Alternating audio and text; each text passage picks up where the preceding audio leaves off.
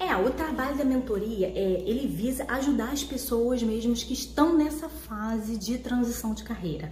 Seja ela transição para a universidade, transição da universidade fora, transição de cargos, de empresas. Então, a gente trabalha de acordo com a história de vida da pessoa, a gente trabalha nesse processo contínuo de aperfeiçoamento, de aquisição de habilidades, competências, a gente constrói rede de contatos, né? a gente busca pessoas para nos ajudar a conectar e ingressar no mercado de trabalho trabalho.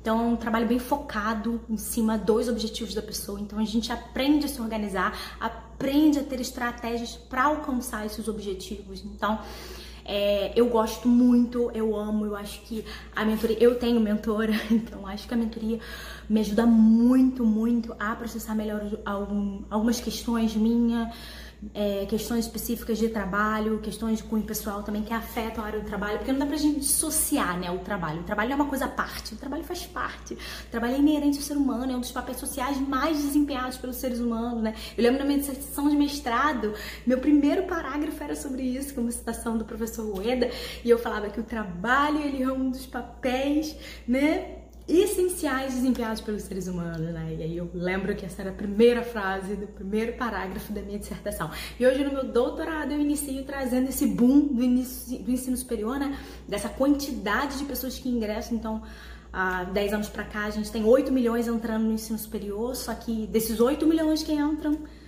poucos são os que saem, muitos dos que saem hoje não trabalham na área, né? Se a gente pegar a penade contínua, a última de 2019, a gente vai ver que no Brasil, a gente tem muitos desempregados com nível superior completo, né? Isso é um problemão.